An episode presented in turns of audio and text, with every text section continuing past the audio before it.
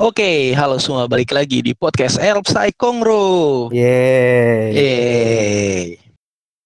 Oke, eh, ketemu lagi bersama gue Rafli dan ada rekan gue Zelkova mungkin.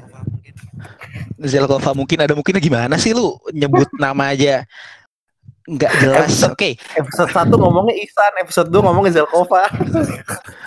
ketiga Zelkova mungkin gitu ya. Oke, Iya. nggak apa-apa deh.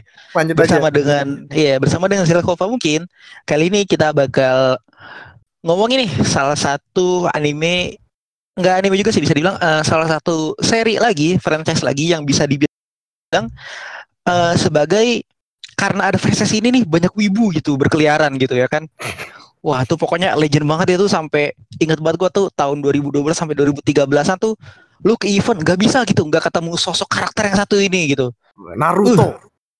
Naruto bukan bangke, bangke. Aduh, aduh. Kali ini kita bakal ngomongin soal SAO nih atau Sword Art Online ya. Iya, mulai Nah, mungkin buat eh santai aja iya nih sinyal gue kuning. Pakai- berharap pakai aja, ya? berharap aja. Soalnya ini gue masih yakin banget ini. Iya, satu pakai doa, kedua crack ini recordingnya itu end to end. Jadi recordingnya bukan lewat internet. Terima kasih. Jadi gue berharap aja sih, iya meskipun suara putus-putus tetap record Siap. gitu ya. Oke, anyway, eh kita hari ini episode ini kita bakal ngomongin soal SEO, Sword Art Online. Eh sebenarnya tertarik buat ngomongin ini karena emang eh, antara gua, Zelkova mungkin dan teman kita yang nanti bakal gabung Huta Araf itu sebenarnya eh masing-masing punya opini lah terhadap SAO gitu. Apalagi teman kita Huta Araf itu tuh. Ini mumpung orangnya belum ada nih gue bisa fit itu tuh dia tuh fans nomor satu SAO banget dah. Gila lu. Ke mana-mana tuh kalau Kevin tuh pakai kaos tulisannya SAO gitu kan. Sword Art Online I love it gitu kan. Wih di, wih di. ini mumpung orangnya belum datang nih. Iya Asia. bisa kita giring dulu opininya gitu ya kan. Oke, nah eh, jadi eh, buat teman-teman pasti udah tau lah gitu kan. SEO udah terkenal banget pertama keluar animenya di tahun 2012 dan masih ongoing bisa dibilang sekarang animenya di tahun 2020 tapi eh, saat kita rekam ini di bulan April ya eh diumumin kalau animenya ternyata batal bukan batal sih diundur nih gara-gara kan ya? pandemi corona ya diundur gitu. Nah ini seperti yang tadi kita bilang sebelumnya eh selain karena masing-masing kita punya opini terhadap SAO, gue pribadi sih nganggap memang SAO ini satu seri yang penting banget karena tadi sih eh, di tahun 2012-2013 waktu pertama kali anime ini rilis gitu kan bisa dibilang tuh fenomenal banget sampai-sampai lu kalau ke event. Nggak usah deh event di Jepangan gitu kan. Event-event pop culture biasa deh tuh banyak banget yang cosplay. Jadi Kirito man the Black Swordsman gitu kan. Bukan bukan bukan guts dari Berserk tapi Kirito pokoknya dengan jubah hitam gitu kan. Rambut klimis gitu badan kurus kering gitu terus megang pedang gitu gitu. Uh, di mana-mana lah ada gitu. Sampai-sampai kalau mengutip kata-kata kawan gue Lutfi hostnya Lutalk itu dia dulu sempat lupa gue dia event apa atau GJUI ya dia tuh bikin, sampai bikin ini coy. Data dia udah berapa kiri tuh yang dia temuin. Anjing tuh kayak gue niat banget sih tuh orang ya Allah ya Allah. Level is just number, Raf. iya. Kata gue niat banget anjir gitu. Nah terus selain itu eh fenomenal banget. Bisa dibilang franchise-nya terus dikembangin sampai sekarang. Kalau Harareki autornya juga novelnya masih terus rilis terakhir volume 24 kalau nggak salah baru banget rilis gitu. Nah terus ada gamenya juga sebagai macam gitu gitulah nah terus eh, dengan ramenya itu cukup jadi perbincangan lah. Bahkan sebenarnya sampai sekarang sih meskipun emang gue akuin hype-nya agak turun nih kayaknya nih sekarang nih gitu mungkin karena emang animenya lagi nggak tayang lagi atau gimana gue nggak tahu Eh, tapi perbincangan soal SAO itu masih terus ada gitu dan salah satu yang bikin gue menarik sih mungkin eh sebenarnya SAO itu tayang 2012 sebelum anime-anime dengan klise isekai mulai rame gitu Hmm. Nah, ini gue garis bawahin dulu nih. Uh, anime klise isekai mulai rame gitu ya. Sebenarnya bukan berarti nggak ada. Sebelum itu ada. Mungkin nanti kita bakal next time kita bakal ngomongin lagi nih dig deeper soal isekai nih gitu kan. Uh, Digimon Adventure tuh dari Digimon Adventure isekai gitu atau uh, favorit gue tuh isekai tuh Magic Knight Earth gitu. Terus ada Fushigi Yugi juga. Pokoknya yang jadul-jadul itu ada. Bisa dibilang tiap tahun sebenarnya ada isekai. Cuma memang kalau gue lihat sih setelah tahun 2014 2015-an itu mulai meningkat lah. Bisa ya, dibilang karena, tiap karena kalau tiap season selalu ada gitu. Ya kalau yang sekarang konsepnya bisa isekainya gini uh, pekerja Jepang yang kanroji yang kerja sampai mati habis itu ke isekai. Jadi kayak yes yes. sih target hmm. pasarnya jadi banyak. Iya ya. Dan sebenarnya sih kalau ini kita speaking little soal isekai kenapa sekarang banyak? Ya karena source materialnya sekarang banyak gitu. Kalau dulu kan mungkin yang bikin cerita entah itu novel komik atau anime isekai ada tapi nggak banyak gitu. Nah sekarang itu banyak banget siapa pun sudah bisa bikin gitu. Karena di Jepang ada platform namanya uh, Shosetu. Shosetu itu semacam platform baca novel online. Mungkin kalau di Indonesia lu bakal lebih akrab kalau gue nyebutnya Wattpad. Mirip banget kayak Wattpad, gaya penulisannya sama, cringe-cringe-nya sama. Bikin bergidik juga lah bacanya gitu. Intinya gara-gara platform itu semua bisa menulis cerita apa pun termasuk salah satu yang populer banget isekai dan jadinya ceritanya ramai. Oke, kita balik lagi ke Sao. Jadi di 2012 dia keluar sebelum pas banget bisa gue bilang sebelum tren isekai dalam anime booming gitu. Waktu itu bisa dibilang setahun adalah satu dua tapi nggak sampai tiap season ada. Sekarang tuh tiap season bisa dibilang ada gitu. Lu bisa hitung banget gitu. Nah, cuma waktu itu memang terkenalnya SAO bukan karena isekainya tapi karena konsep MMORPG-nya gitu kan. Ya cukup kalau bagi gue pribadinya sih relatable banget karena gue uh, generasi yang menemukan SAO itu di warnet bareng teman-teman gue saat lagi ngegame loading lama kita nonton anime. Wah ada anime baru baru nih katanya tentang game online. Nontonnya di warnet lagi tuh relate banget. Itu, itu nanti mungkin gue bakal ceritain lagi deh further soal ke sana. Nah tapi seiring perjalanan itu setelah SAO keluar gitu kan terus muncul banyak anime-anime isekai gitu yang oh ya gue mungkin jelasin dikit dulu. Uh, simple aja nih simple aja. Gue gak bakal lebih jauh dulu sih isekai. Seperti yang tadi gue bilang, nanti mungkin kita bakal sisihin satu episode sendiri soal isekai. Uh, isekai itu ya. gampangnya ceritanya adalah ada orang atau sekelompok orang yang dia pindah ke dunia lain. Udah di situ dulu aja. Gue nggak mau ngejabarin dulu gimana dia cara pindahnya, wujud dunianya kayak gimana, bla bla bla bla bla. Next episode aja. Oke, gitu. siap. nah, konsepnya intinya kayak gitu. Nah, terus sejak genre isekai rame rame rame orang mulai merefleksi lagi tuh ke apa yang terjadi di tahun 2012 yaitu SAO menimbulkan sebuah pertanyaan. Apakah SAO adalah cerita isekai? Gitu. Hmm. karena sebenarnya kalau nah. kata gue isekai itu isekai. mulai ada istilahnya gitu ya. Sebenarnya di Indonesia juga udah lama kan udah ada tuh di Trans TV itu kan dunia lain ya. Ya tapi di isekai lah. Tapi maksudnya kalau maksud gue... eh serius serius. Isekai itu secara arti harfiahnya itu dunia lain loh btw eh, sumpah. tahu. Ya, kita balik lagi ke Sao dulu ya ke Sao dulu. Jadi, kalau terus dibikin season 2 nya kan terus juga kan masih dunia lain itu mana isekai ikiteiru no ka gitu. Anjing.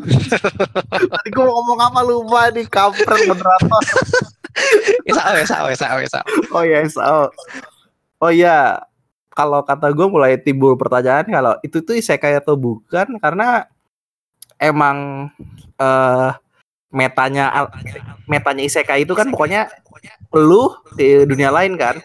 Betul. Tapi pas di SEO itu mulai sebenarnya nggak nggak nggak 100% kayak isekai karena uh, badan asli lu masih di situ. Dan sebenarnya nggak nggak nggak lu nya nggak mati kan ya? Karena mostly kalau isekai itu kan ketabrak truk ya ya atau enggak Siok bisa men, bisa mendewa kalau rare bisa mendewa gitu kan. Iya iya. Sama Sao enggak sih. Jadi kayak tapi menurut gue masih dunia lain sih. Oke. Okay. Tapi menurut gue yang bikin Sao terkenal bukan karena dunia lainnya emang ceritanya simple, nggak terlalu ini apa? nggak terlalu muluk-muluk. Dia itu kayak RPG zaman jadul gitu. Nanti ada 100 lantai gini gini gini gitu kan. Iya. Yeah. ya RPG banget gitu kan Oke. sama ceritanya simple ada ya gitu lebih lebih gampang diterima lah sama masyarakat harfiah sao itu Oke oke. Nah, tapi balik ke pertanyaan gue tadi di awal dulu. Jadi menurut lu bukan isekai ya? SAO ini ya? Hmm, iya Oke. Nah, kalau gue pribadi sangat menyatakan SAO itu bukan isekai.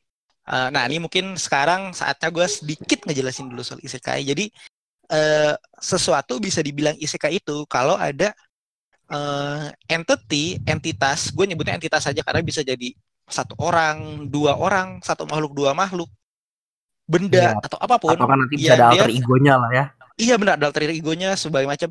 Dia berpindah dari satu dunia. Gua nggak pakai istilah dunia nyata.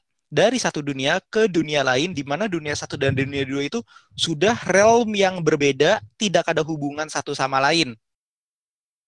Iya Itu. ya paham paham paham Ha, terlalu rumit ya kalau ngejelasinnya gini. Oke, kita sekarang pakai cara yang lebih gampangnya aja, yang lebih dipahamin. oke siap Eh, di komik US dikenal adanya teori multiverse. ah ya apa Albert Meskipun Einstein Iya, enggak, enggak, jangan ngomongin Albert Einstein dulu. Kita ngomongin komik US aja, multiverse di kan superhero dulu. katanya. Waduh, itu nanti kita kayaknya satu episode sendiri ya ngomongin fisika kuantum. Kita ngebahas tuh apa aja yang dibahas di session Butayaro ya. eh, siap siap siap siap siap siap Gue inget banget tuh nonton session Butayaro. Gue sebelum nonton episodenya baca sinopsisnya dulu, cari teorinya, baru gue ikut nonton gitu. Langsung ngerti ceritanya. Oh gitu, gitu. Oke, udah let's back iya. kayak kayak Nah, itu ya ini nih. Laplace Devil ya kayak Laplace Demon Iya, ya itu Laplace Demon iya. gue harus buka wiki dulu itu baru paham Laplace Demon apaan jadi dia bisa begini gini gini. Oh oke. Laplace Demon itu kalau nggak salah hipotesa atau teori gue lupa statusnya di mana cetusannya si Laplace pokoknya dia bilang kalau ada satu entitas yang dia bisa tahu ke eh, titik apa yang di pasti depan terjadi. partikel ya bukan apa yang Mm-mm. terjadi. Eh, rinciannya titik pasti sebuah artikel. ketemu di mana? Iya, pokoknya titik pastinya art- partikel itu ada di mana di waktu kapan gitu. Bisa itu itu dia berarti menjadi satu entitas yang maha tahu segalanya. Makanya dibilang Iya. saking mengerikannya Oh, iya, dia iya, akan iya. menjadi demon bukan gitu. Iya. se- sebenarnya sih bukan lebih tahu ke se- ta- tahu segalanya lebih nga- ngarahin mau ke mana partikel itu jadi dibilang dia bisa nentuin apa yang dia mau Iya. untuk terjadi di masa depan ya kan pengetahuan makanya lebih. kan banyak iya makanya kan dibilang kan pada nggak terima katanya karena terlalu ini itu kan teori doang ya waktu pas Iya. pertama kali keluar tuh kalau nggak salah sempat agak rame karena banyak orang nggak terima Betul. Sebenarnya teorinya itu waktu itu dicetusin Laplace karena memang lagi ngomongin science particle itu sih eh lagi ngomongin state of universe gitu. Itu itu nanti mungkin kita bisa simpen satu episode lagi lah. Kita balik lagi ke SAO. Tadi gue lagi ngomongin eh apa? Eh SAO itu isekai atau bukan. Terus gue lagi jelasin dikit soal isekainya. Tadi kayaknya kalau ngebayangin isekainya agak sulit, gue pakai eh, contoh yang lebih general yaitu konsep multiverse-nya superhero US gitu yang ada di Marvel DC. Ya, meskipun agak sedikit beda tapi well you can say konsep multiverse itu ada kemiripan dengan isekai atau kita anggap aja dulu mirip, anggap aja dulu ya gitu. Mirip karena eh, misalkan nih eh, ada The Flash dari Earth 1 lalu The Flash dari Earth 2. Masing-masing Earth-nya itu nggak berhubungan, tapi mereka bisa saat pindah satu sama lain itu mereka ke isekainya gitu istilahnya. Gitu. Hmm. Nah, eh deng oh ya sama kayak gue tadi me- Oh, ya gue dulu gue dulu Iya. Sama tadi gue menghindari istilah dunia asli karena yang menarik banget kalau lu nonton seriesnya Flash di season 2 Flashnya CW ya itu Yang? si season 2 yang si Jay Garrick-nya season 2 eh tuh si oh yang iya, Fla- iya, si iya. Flash Zoom, ya Jay zoom. iya waktu belum ketahuan dia Zoom terus kan pokoknya sama orang-orang Star Lab-nya dibilang wah lu orang Earth 2 ya lu orang Earth 2 ya terus dia ngamuk gitu bagi lu orang Earth 1 iya dunia gua Earth 2 tapi bagi gua dari orang Earth 2 dunia lu itu yang Earth 2 dunia gue yang Earth 1 gitu nah nah makanya eh, itu soal perspektif aja oke tapi balik lagi intinya gitu Eh, bagi gua kategori utama bisa dibilang isekai kalau dunianya beda banget. Nah, sedangkan tadi bener yang dibilang Isan. SAO itu nggak purely dunianya beda. Itu mereka cuma berkelana di dunia, bahkan nggak bisa dibilang dunia itu cuma sistem, sistem buatan manusia. Gitu. Hmm. Karena mereka bermain game. Tapi kalau menurut gitu. Sao yang anime mana sama Sao yang di game konsol itu udah beda dunia kan tapi kan ya? Oh iya, nah, tapi kalau kita timeline. ya kalau itu kita ngomongin narasinya ya. eh, itu bisa dibilang mungkin kalau pakai bahasa beda dunia ribet. Kita anggap aja beda barang. Oke, siap. Anggap aja gitu. Eh, karena emang bisa dibilang sih game itu ceritanya beda, anime ceritanya beda gitu. Nah, anime ini ceritanya ngikutin dari novel. Jadi novel dan anime ceritanya masih sama, tenang gitu.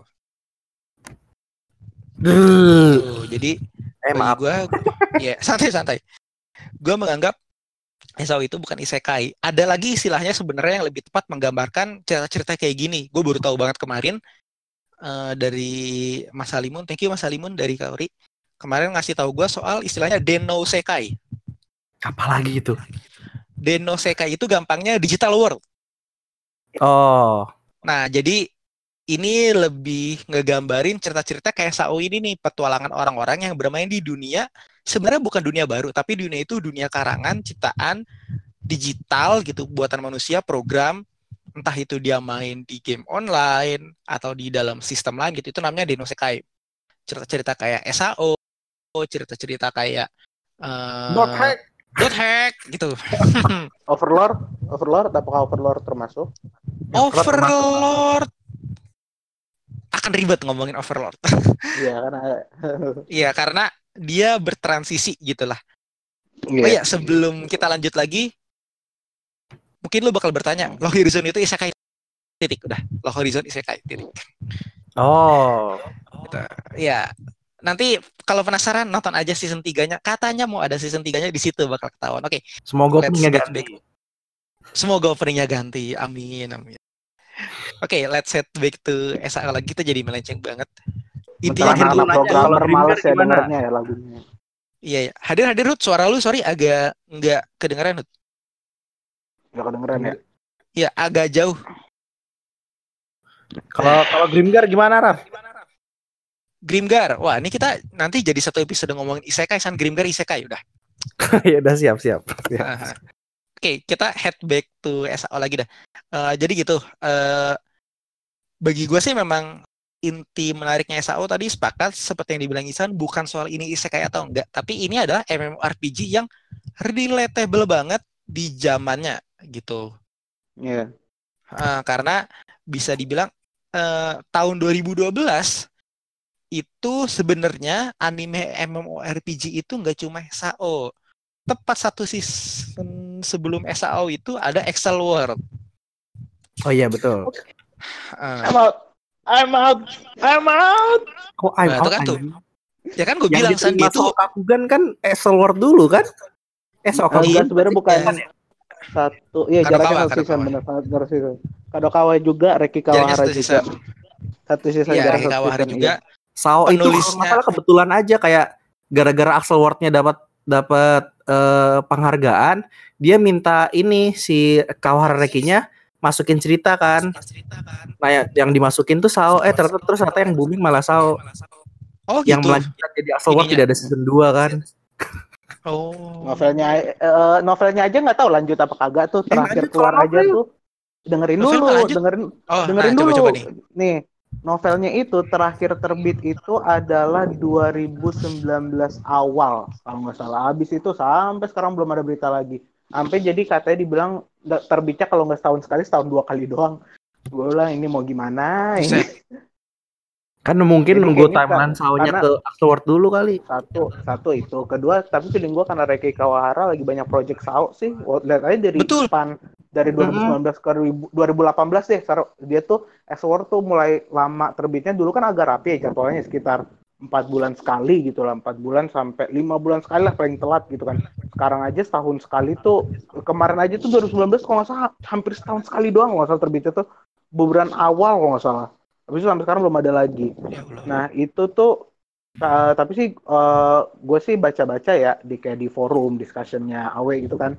Exoword itu itu katanya dibilang katanya mungkin si Reki Kawahara sengaja ninggalin Exoword dulu soalnya project Sao-nya dia lagi banyak banget taruh aja dari span 2018 sampai 2020 yang movie-nya yang season terbarunya terus game-gamenya itu berapa banyak tuh game yang terbit tuh Iya, yang keluar Gua, gua kan kayak main game SAO yang konsol tuh. Gue Iya. lihat tuh story story scriptwriter-nya si Kawahara Reki juga. iya pasti Kalau nggak salah buat game tim. eh, story-nya itu nggak pure Kaware Reki, dia itu Iya, cuma dia supervisor. tuh cuman kayak supervisor iya pasti Iya. itu kalau game kalau game gitu biasanya pengarangnya tuh cuman bagi supervisor doang Ka- ka- karena gue ngerasa kok di cerita gamenya itu sangat tidak Kawahara Reki sekali. Gue juga pas main game yang Axelworld versus SAO kecewa banget itu kayak ketahuan banget. Ini kalau antagonisnya si Yui. Iya Dari- ta- ta- dari awal. tuh kayak dari ah, awal. Dari awal. Gue pun juga tahu alah ini paling Yui. Kayak kayak ini loh kayak tukang bubur naik haji gitu. Kayak udah mentok nih siapa musuhnya terus kita taruh aja Yui. Ya tuh kan tuh. Lu kiri tuh Asuna tuh lawan tuh anak lu sendiri tuh kan. Kayak wow. Si bangke. gue bahkan lebih tertarik lawan gue bahkan lebih tertarik lawan mid bossnya. Mid bossnya lebih seru lawan bos bos dari legion legion sama lawan wild beast tuh yang kata di atas tuh lu tau gak wild beast tuh yang betulnya gede tuh monster? Itu kan dari Gua mending gue lebih tertarik itu main itu game itu ini. PvP tapi lu pakai headcliff oh lu auto win dah udah dah. oh itu ya counternya ya? Iya. Counternya itu ya. Tak. Kayak makhluk-makhluk Axelworld yang yang tidak pernah tersentuh itu mati semua gitu kayak harus ini main jarak jauh. Dia belum naik belum naik ini mati nih. Apa bapak oh, apa Akabah Akiko ya? Gue lupa apa Kayak Bakiko, kayak Baki. Iya kayak Bahak ini bapak kayak Bahak Akiko ini gak nanggung nanggung emang. Dia nggak bisa dia nggak bisa terbang tapi sekalinya loncat ngalahin ini apa Tinggi. yang ketua eh Kaguya ya? Siapa tuh yang Sylph? Yang Milf tuh kesukaannya si Hood. Bukannya kesukaan lu Emang- juga tuh. Amat. Iya Kaguya ya betul ya. Iya kan itu kan? Di atas Sakuya, Kaguya Sakuya, Sakuya, Sakuya. Sakuya, Sakuya. Mas Sakuya ya? Iya itu Iya. kuat banget. Tapi pokoknya sih overall game Sao itu semakin lama keluar itunya semakin ke apa ya?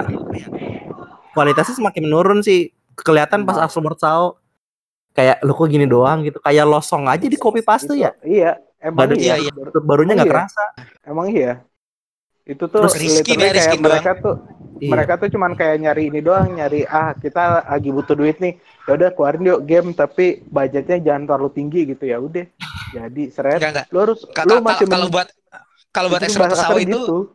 Iya, tapi kalau gitu buat doang, extra SAO itu eh, bagi gue bahasanya bukan cuma budgetnya dikit, tapi ada tambahnya. Budgetnya dikit, tapi bisa laku keras ya. Nah tuh kayak agency banget tuh bangsa. Karena, karena jujur bagi gue. Iya nggak ngebait banget gitu kan. Orang-orang kan dari dulu kayak penasaran nih, wah SAO Extrovert tuh nyambung gak sih? Terus Kawahara Reki denial mulu lagi Deny, kerjaannya dulu selalu gitu. emang emang Selalu Enggak, nggak Terus nyambung. akhirnya ada dengan adanya game itu dia akhirnya ngeiyain iya nyambung kok nyambung terus fan kayak wah akhirnya nyambung laku deh gamenya entah laku atau enggak tapi ya Tapi cuma at buat least- ngebait buat fandom tertentu doang sih. iya ya tapi at least ngebait-nya itu it works gitu Ya berhasil begitu, iya emang begitu. Hmm. Terus abis Axel Axelworld Sao kan gue kecewa tuh Fatal Bullet. Multiplayernya kan dinanti-nanti banget loh. Ada yang nangis tuh siapa lagi tuh? Fatal bulat ya Allah. Gak main, gak main. Iya kayak kayak gimana ya? Dari maksudnya gua pertama Bullet dari gua itu pertama kali pas banget karena keluar pas lagi ini kan Battle Royale kan. Iya. Enggak tuh asli ya? ya? Aduh kita kita ngomongin GGO dulu deh. Ini eh, salah satu oke jadi buat yang entah gue nggak tahu deh masih ada nggak sih orang zaman sekarang yang gak nonton SAO ada sih mungkin lo yang belum nonton anime. Buat lu yang belum nonton yang angkatan meskipun nonton mulai nonton KNY loh Kimetsu no Yaiba kan mulai iya iya. wave oh, wibu baru lagi. Wave benar, wibu benar. baru tuh eh, sorry nih gua potong dulu dikit Eh, gelombang wibu baru itu kan dibilang kan pas dulu kan kita kan pas zaman SMP gitu kan kita udah mulai nonton wibu lah bahasanya udah jadi wibu. Habis itu Iya. pas kita mulai maru awal masuk mau masuk kuliah kan mulai tuh wave wibu sao kan bahasa kasaran gitu. Iya iya. Selesai gi- uh, udah wave ibu sao biasanya orang yang dead note sao nggak jauh-jauh abis itu nonton karena jarak deketan Attack on Titan Iya. Iya. betul. ya kan nah jadi berdekatan gitu kan jadi umur jadi apa me- jiwa wibunya menguat lah di situ di situ abis itu mulai wave baru lagi ini pas kaini sih berasanya tuh pas Kimetsu no Yaiba Itu Soalnya best kan dibilang- itu kan soalnya maaf nih eh, itu kan penjualannya kan komiknya kemarin kan bulan Desember apa bulan apa sih itu katanya ngelebihin One Piece gitu kan jadi orang Iya. makin makin teriak-teriak lagi cuman ya udahlah namanya wibu baru ya mau mau apa sih lu rasain Nah, sendiri waktu pas kan istilahnya wibu musiman. iya lu ngerasain lah waktu gimana kayak maaf nih gua agak sedikit sindir nih maaf banget nih bukan gua ngatain ya bukan nih Sawa itu bagus, gua nggak bohong. Gua pas nonton, wah bagus. Cuman jujur aja, yang gua nggak suka tuh wibu barunya tuh yang kayak nonton tuh kayak mengagungkan gitu. Kesannya ini apa sih? Gue bilang, makanya gua agak gelinya tuh gara- gara-gara itu sih kalau So- gue boleh jujur ya. kan nomor satu anime pertama MMORPG. So so Itu so. jujur so. itu tuh gue agak gimana kayak gue sampai titik di mana kayak lu emang nggak pernah nonton anime bagus apa itu gue berapa kali ketemu gitu ada orang gitu nanya oh, oh lu nonton anime gitu iya gue juga nonton anime gue dalam hati selalu bilang jangan sau jangan sau kayak sau tuh gue abis nonton sau ya ya oke oke gue udah capek banget dah. udah kayak ya gue mau pergi gue bilang tolong Ya kan nggak out bisa gitu. gitu ya langsungnya. Ya kan Iya sih, statistikanya iya. kan ada ininya Hud. iya Eh, tahu itu semakin mudah diterima, semakin banyak eh, fansnya Semakin itu banyak berbanding fansnya. lurus itu. Iya pasti, makanya Sao itu kan gue paham. Sao itu laku juga karena ceritanya ya kayak tadi lu bilang simpel udah gitu tema ceritanya tuh banyak diminati gitu kan mas apa game online gitu kan. Oh ya udah serah cuman jujur aja gue agak gimana gitu kan kayak Oke, I'm out ya kan. Kadang gue tuh kayak astaga, yang lain gitu. Gue sampai dulu tuh gue berharap gue nonton anime juga kayak anything but that gitu. Kan gimana ya? Sao itu mewakili fans yut. Abisnya kayak banyak orang main game online itu pengen dapat cewek kan. Nah, itu kayak mewakili Iya. lah. Terus apalagi Iya. asurannya waifu material banget kan. Iya sih, nggak salah. Makanya gue bilang sebenarnya bagus, cuman ya gimana sih kayak lu menghadapi suatu hal yang kayak lu akan tahu gitu. Aduh, oh God, please, no, no, no, no. Terus itu gitu kayak anjing gue. Kayak, ya, tapi ya udahlah, itu udah lewat tuh. Nah, terus kan sekarang kan yang gua ketawain kan wibu baru nih yang angkatan KNY kan lagi ngata-ngatain wibu yang angkatan Sao. Waktu, bukan berantem sih. Maksudnya bukan ngatain jadi kayak yang wibu dari zaman Sao ini mulai apaan sih nih wibu KNY begitu loh. Gue liatnya ngata gitu kan. lu ngerasa, lu ngerasain kenapa gue rasain anjing deh. gue liatnya tuh orang tuh di komen-komentar Facebook atau forum kita itu gue ketawa aja liatnya. Lu ngerasain apa yang gue rasain? Ceng-cengannya gini, ah dasar anak goreng lu, gua nih anak crossing apa tuh openingnya Lisa tuh. Eh, Ya, goreng ya? Pokoknya berat. Enggak kan? Iya, ah lu anak goreng lu, gua nih anak crossing field nih gitu kan. gue ya, Ceng-cengannya Nah, gitu sekarang anjing goblok. Gue liatnya Ya, kayak apa-apa lah. Itu ampun. Iya. bagian dari Masa lah, pendewasaan masa, masa. Itu Iya, masa, masa itu pendewasaan. kita melewati masa gitu kan. Kayak lu gak pernah nonton anime apa terus asal gitu. Gue gue Saya, inget saya banget dulu kayak, iya. Gue saya tuh dulu ada masanya loh menganggap kalau wah di itu best anime loh gitu. Anim. Sumpah Eh, loh. Eh, Nana Mizuki di situ ya Nana Mizuki ya Utawa Hoshina yang nyanyi lagu enak-enak loh itu. Miyuki Nana, Sawashiro nih ya, jadi Nana, Nana jadi Mizuki, si Miyuki Sawashiro. Apa? Iya, Puchiko. Puchiko. Oh iya, ha. Pucito. Eh, di Jisarat tahu ya, ya. sorry. Di Jisarat nggak ada Iya. Nanamin. Si itu Miyuki Sawashiro, Oh, ada. sorry, sorry, Miyuki Sawashiro. Sadai Nggak ada, nggak Hikaru ada. kali maksud lu. Nah, Iya, itu Utada Hikaru. asal iya, lu tahu Utada ya, gue itu kenal Utada Hikaru bukan karena KH3 atau karena Kingdom Heart apa pun lah itu. Karena di Cicaratno. maaf, maaf aja ya. Eh, bukan Utada Hikaru, Usada Hikaru. Usada Usada, Hikaru. Usada. Usada. Hikaru apa Hikari sih? Gue lupa. Usada, Hikaru, pokoknya Hikaru, Usada. Hikaru, Hikaru. Hikaru, ya. Hikaru bener Usada. Hikaru. Iya, Rabi Usada Enros. Usada Hikaru. Hikaru. Rabi Iya, Enros. Rabi Enros, Usada Rabi Enros. Oh, best itu best girl itu Rabi Enros. Nah, itu Tawannya dari ki- percakapan umurnya pada berapa? 15 saya, saya, mah 15 gitu. 15 tambahin sa- 10 da- tambahin 1 depannya. Saya juga ini Gitu. kok baru apa 17 tahun cuman bisa ngejelasin RX78. Eh, gue kemarin baru eh kok kemarin gue gue baru tamat nonton RX 78 loh BTW.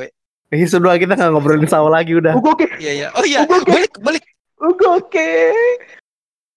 Nggak pokoknya tuh Pak paling main, paling main fuck itu cuma gara-gara si Brad Noah nggak nyari garam itu main fuck kata gue bang. Oke balik ke SAO lagi. Eh, Aduh, jadi melenceng ke mana-mana, tapi nggak apa. Uh, santai aja sih emang kita bikin podcast ini. Temanya ngobrol asik aja sih.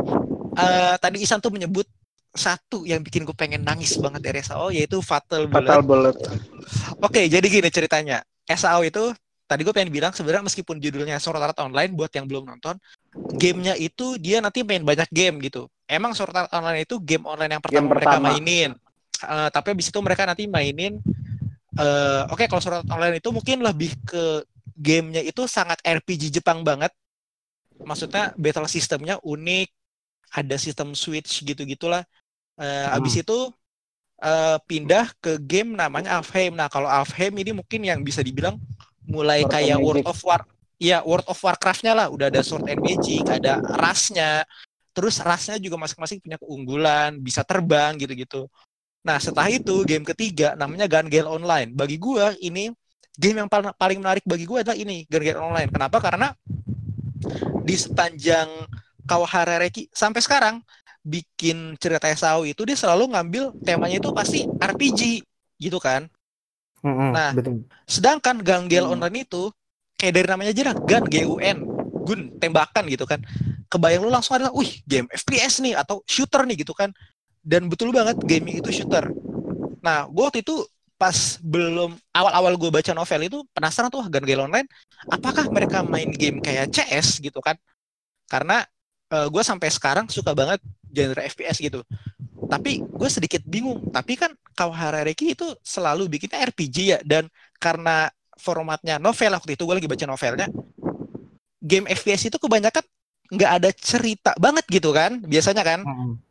Pasti kalau lu Kalau main GGO kan politik banget kan. Iya, enggak enggak maksudnya kita kita ngomongin game secara umum dulu nih. Lu kalau nyari story pasti lebih pilih main RPG dong, betul? Mm-mm. Nah, gitu.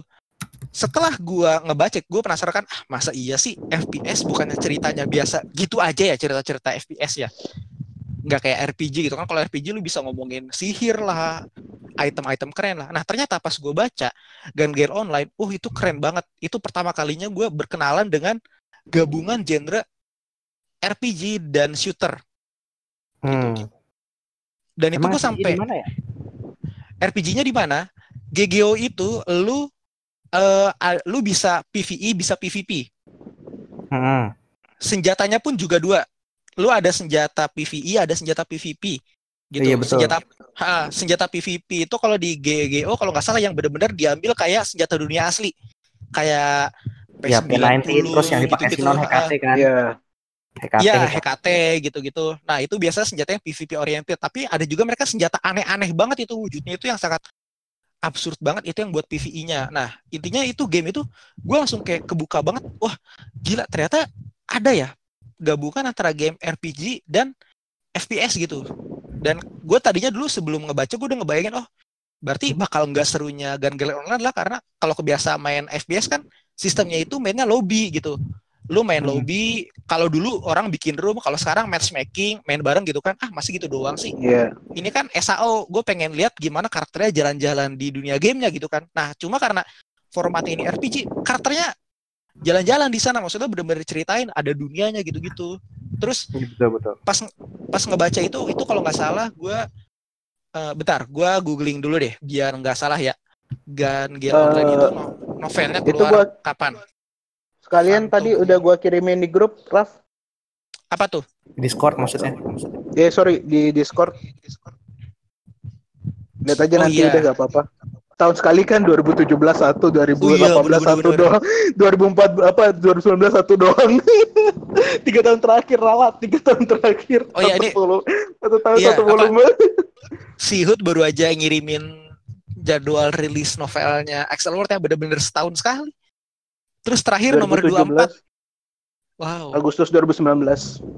Iya. Oke, tar lu. Nih gua ba- cari Oke, iya, novel apa-apa. Phantom Bullet itu keluar kapan? Bentar. Phantom Bullet. Fatal Bullet. Eh, Fan- eh, Fatal Bullet gamenya novel pertama yang cerita Gun Gale Online judulnya Oh Phantom iya. Bullet. iya. Oh, iya. Phantom Bullet. Aduh, kok nggak ada tanggal rilisnya ya? Rilis gua date tulis aja di gitu di Google-nya. SAO novel release date. Biasanya keluar Wikipedia-nya tuh. Ah, ini ada. Wikipedia Sao ya kali kecil jangan sampai nama Wikipedia Excel Word wah kecil itu. Enggak enggak, gue gue nyarinya di Wikipedia beneran Wikipedia biar yang lebih ringkasan aja. Oh Wikipedia ya ya. Ah.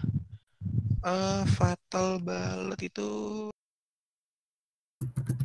Nah, eh, kenapa tahun ini penting? Karena nanti gue kalau akan ngomongin game apa yang keluar di tahun itu.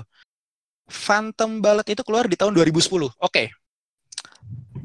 Di Jepangnya pertama kali keluar 2010, Inggrisnya 2015. Jadi di tahun 2010, waktu itu ternyata sudah ada game dengan konsep gabungan RPG dengan FPS yaitu Borderlands. Oh iya iya, saya main. Main kan Borderlands, Iya betul. langsung ngerasa nggak asing kan dengan, dengan, dunia game online kan? Iya betul. Sama-sama- Abisnya pasti juga. sama-sama di luar angkasa terus ceritanya kan iya pasir-pasir juga mereka manusia yang pergi keluar angkasa terus eh, ceritanya kan kalau di game online mereka keluar angkasa terus tiba-tiba pesawatnya rusak mereka bangun peradaban baru di tempat yang ternyata udah ada monster-monster aliennya gitu kan Mm-mm.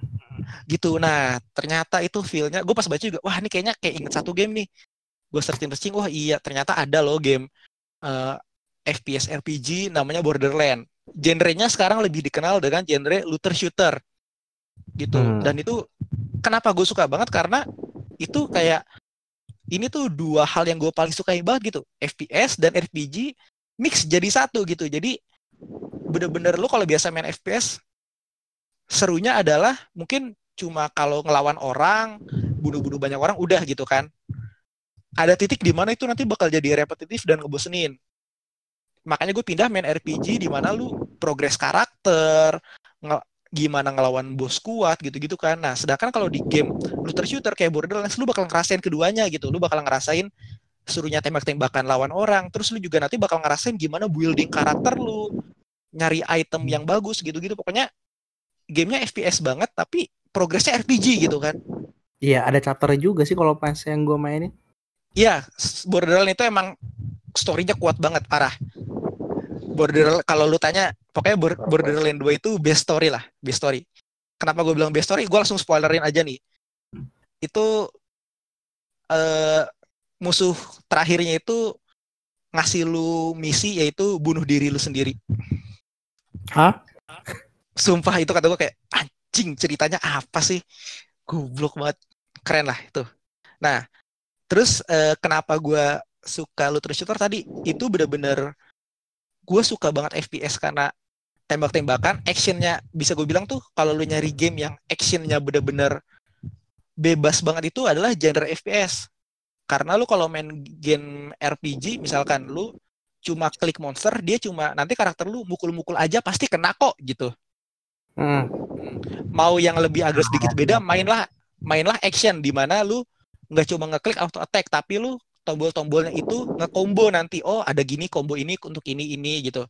Nah sedangkan di FPS itu presisi banget lu sampai nentuin kalau serangannya kena kepala itu namanya headshot gitu kan misalkan lethal damage gitu gitulah jadi freedomnya itu kerasa banget dan itu digabungin dengan RPG gue suka banget gitu. Nah terus si Phantom Bullet ini keluar di tahun di Jepangnya tahun 2010. Versi Inggrisnya keluar di tahun 2015. Nah, di tahun 2015 waktu itu ada game yang bisa dibilang sebagai eh, penerus semangatnya Borderland. Gamenya itu looter shooter juga, yaitu Destiny. Dan ini game yang sampai sekarang gue masih mainin. Nah, waktu itu gue pas baca Phantom Bullet, selain gue mikirin, wah ini kayak Borderland, terus gue bener-bener ngeliat kayak, wah ini Destiny banget. Karena di Destiny juga ternyata itu GGO banget. Gue Eh, belum main tapi kalau di sini. eh, game online sih jadi eh, Game antara online. main atau enggak bebas gitu. Cuma intinya sih eh, bener-bener feel-nya tuh kayak GGO banget. Jadi eh, lu bisa nih ke zona bebas bunuh-bunuh monster lu bisa PVP juga tapi tapi PVP-nya nggak di zona bebas sih. Tapi lu ada PVP-nya juga gitu. Nah dan kerennya itu senjata PvE dan PVP itu beda gitu. Jadi gue pas main wah ini GGO banget ya beneran ya gitu. Dan kerasa banget lah lu kalau mau PvE lu nggak bisa pakai senjata PvP tapi lu kalau mau PvP juga nggak bisa pakai senjata PvE gitu. Kayak Sinon aja gitu ngelihat Kirito ngapain lu ikut turnamen PvP pakai lightsaber? gitu kan. Iya. itu kan senjata PvE gitu tapi emang Kirito cuni gitu kan. Ya udahlah dia sukanya pedang gitu. Oh iya terus btw ampasnya lagi di Destiny ternyata itu game tembak-tembakan tapi gue paling suka pakai pedang Kamu ternyata sama kayak Kirito ya suka Ijio. Enggak bukan, gara-gara oh, sampah bangsat. ya saya suka hijau sih. Enggak, gara-gara uh, di Destiny itu ada pedang yang goblok banget efeknya itu bisa jadi sniper gitu, tolol deh. Jadi oh, gue bingung ini ini ranged weapon atau melee atau melee weapon gitu karena bisa headshot gitu tuh. Tolol lah. Nah, itu dan pokoknya gue gara-gara itu tuh suka banget gue sama Gun Online gitu karena emang game-game dengan kayak gitu tuh bisa dibilang jarang dan itu yang gue suka banget. Nah terus makin suka lagi gue waktu ternyata tahu oh cerita Gun Gale Online ternyata ada spin-offnya yang judulnya Gun Gale Online Alternatif. Oh ya tahu tahu tahu. Pican. Gun Gale Alternatif, Pican. Lebih sukanya lagi ternyata itu penulis novelnya adalah penulis novelnya Kino Notabi. Oh. Oh dan si Keiichi Siksawa dia itu sebenarnya maniak senjata, maniak tembak-tembakan. Makanya kata gue, ah ini dia nulis gini nama fan service banget lah, gue tahu banget. Gitu. Nah, dan yang lebih kerennya lagi di Gun Gale Online itu nih.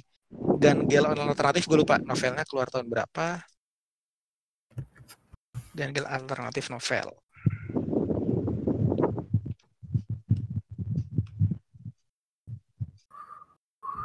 Novel mana?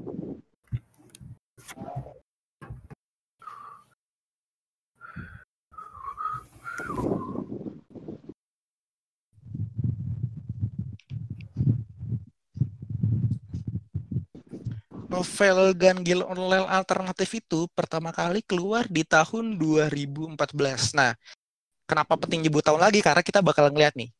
Ada game loh yang sebenarnya relate dengan ini, yaitu Players Unknown Battleground alias PUBG. Hmm.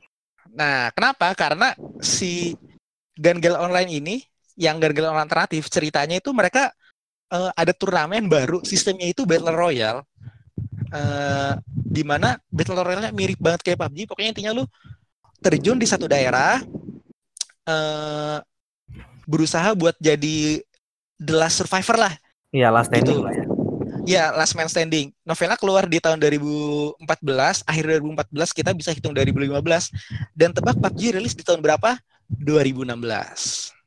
Oh iya. Iya, PUBG rilis tahun 2016. Oh. Gitu. Nah, jadi hmm, baru tahu gue. Uh, itu yang bikin gue makin suka lagi sama Gang Online karena gue juga uh, sempat main PUBG juga gitu kan. Sukalah uh, game-game shooter dipakein tema Battle Royale untuk survive gitu gitu dan pas gue ngikutin ceritanya nonton anime yang Gang Online alternatif udah bener kata gue ini SAO PUBG gitu gue nyebutnya. Seru banget pokoknya. Terus main uh, Fatal Bullet gimana? Nah, terus lambat laun SAO ini kan punya game kan kayak tadi kita bilang di awal nih game itu selalu oke okay lah ceritanya pasti beda gitu kan. Nah, cuma so far itu game yang udah dibikin adalah game SAO-nya sendiri itu udah beberapa kali uh, Alfheim Online itu dua game ya kalau nggak salah San. Uh, SAO itu SAO Aincrad itu dua game, uh, Alfheim itu dua game. Ya kan dua game dua game. Alfheim kan Losong. Iya, ya, Losong, itu kan Alfheim. sama kayak Assault Sao. Ya Alfheim iya. ya. Iya, Alfheim kan benar. Nah, terus akhirnya Bandai Namco tahun berapa gitu 2017-an kalau nggak salah announce tuh game baru SAO. Tapi tulisannya bukan SAO, Gun Gale Online. Wah, gua semangat dong ya kan. Wah anjir Bandai Namco akhirnya ngerilis Gun Gale Online nih gitu kan. Ekspektasi gue tuh langsung wah Galgen Online kalau dia rilis pilihannya tuh kalau nggak kayak Destiny, maksudnya kayak itu yeah, genre yeah. yang ya, genre yang di novelnya tuh Kawaharareki udah bikin sebelum gamenya itu sebelum Destiny itu rilis gitu. Destiny itu rilis Destiny 1 2014, Destiny 2 2017 itu. Uh, gue tuh berharap kayak gitu gitu. Wah, asik nih akhirnya Jepang ada game kayak Borderlands kayak Destiny-nya nih gitu kan. Nah, terus pas gue lihat gen-gen alternatif yang ceritanya Battle Royale dan waktu itu game Battle Royale juga lagi naik banget kan gitu. PUBG sampai dikeluarin versi mobilenya. Terus sampai banyak lah istilahnya PUBG PUBG clone gitu. Terus lagi rame Fortnite juga gitu-gitu. Ekspektasi gue dong langsung kan kayak Bandai Namco perusahaan game nih gitu kan. Bikin game, pengen laku gitulah. Pasti tahu dong market tahu yang kayak gimana gitu kan. Betul. Lagi lagi ramenya emang waktu itu dua tuh bisa gue bilang dan itu dua-duanya bener-bener gale online banget kalau nggak looter shooter kayak Destiny atau enggak battle royale kayak PUBG gitu kan pas keluar dus it's not even online it's not even online Loh, Sedih online. langsung. Bukannya online itu. online tapi onlinenya kayak game SAO yang lain Hud, ngerti kan Kayak kayak kayak kayak lu nggak lawan orang sih. Iya, nggak maksudnya gue tuh berharap online-nya bener-bener online gitu. Kalau SAO yang sebelumnya kan lo harus jalanin story dulu, tapi online-nya itu salah satu modenya doang gitu kan. Iya, ha. Nah ini emang salah gue juga sih, ekspektasi gue ketinggian ya gitu Gua kan. atau ekspektasi segitu. Masalahnya ya kalau misalnya gini, SAO dibikin game, emang gue udah nggak pernah ngeharap SAO beneran jadi game online gitu. Karena selalu ceritanya bagi gue lebih cocok jadi game single player deh kalau SAO Hmm. gitu. emang. Nah tapi kalau gun-gun online itu beda gitu karena dari ceritanya aja nih yang waktu di apa waktu Phantom Ballad deh waktu cerita yang Kirito Sinon gitu kan itu ceritanya mereka lagi turnamen bisa dibilang sebelum mode battle royale-nya ada gitu loh. Gitu. Udah turnamen online dulu nih gitu kan. PVP banget lah gitu kan. Terus keluar lagi tuh gun-gun online alternatif PVP juga dong gitu kan. Nah ini pas keluar Fatal Ballad aduh sedih lah pokoknya. Gila udah ternyata nggak pure online gitu terus eh kurang lah gitu. Jadi kayak malah kata gue ya jadi kayak game SAO pada umumnya gitu. Gue nggak merasakan feel gun gale online di dalamnya gitu. Meskipun sebenarnya mode multiplayernya itu sih menarik. Dia ternyata ngambil bisa dibilang mode multiplayernya Overwatch ternyata. Hmm, Overwatch. jadi iya dia ngambil Overwatch. Jadi ada kalau di Overwatch itu kan ada dua tim mainnya dorong-dorongan gerobak lah.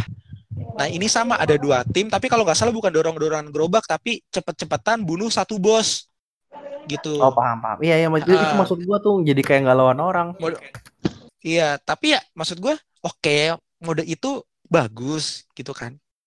Tapi gue pengen Borderland lah gitu ya. Sao lah.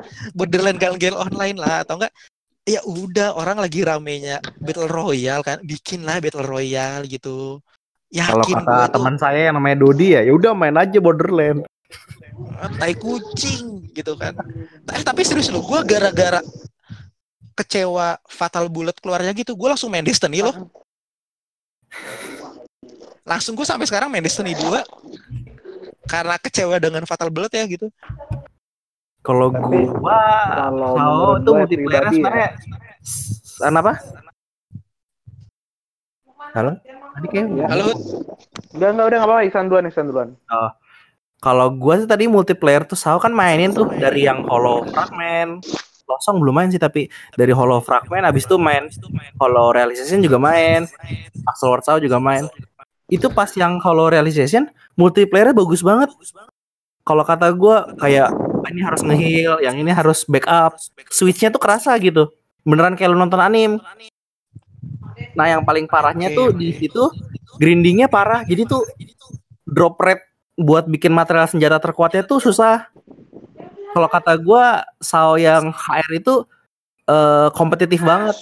Makanya pas Oke. Axel Ward Sao gameplaynya eh, multiplayer Di- biasa doang, gitu, bukan PVP.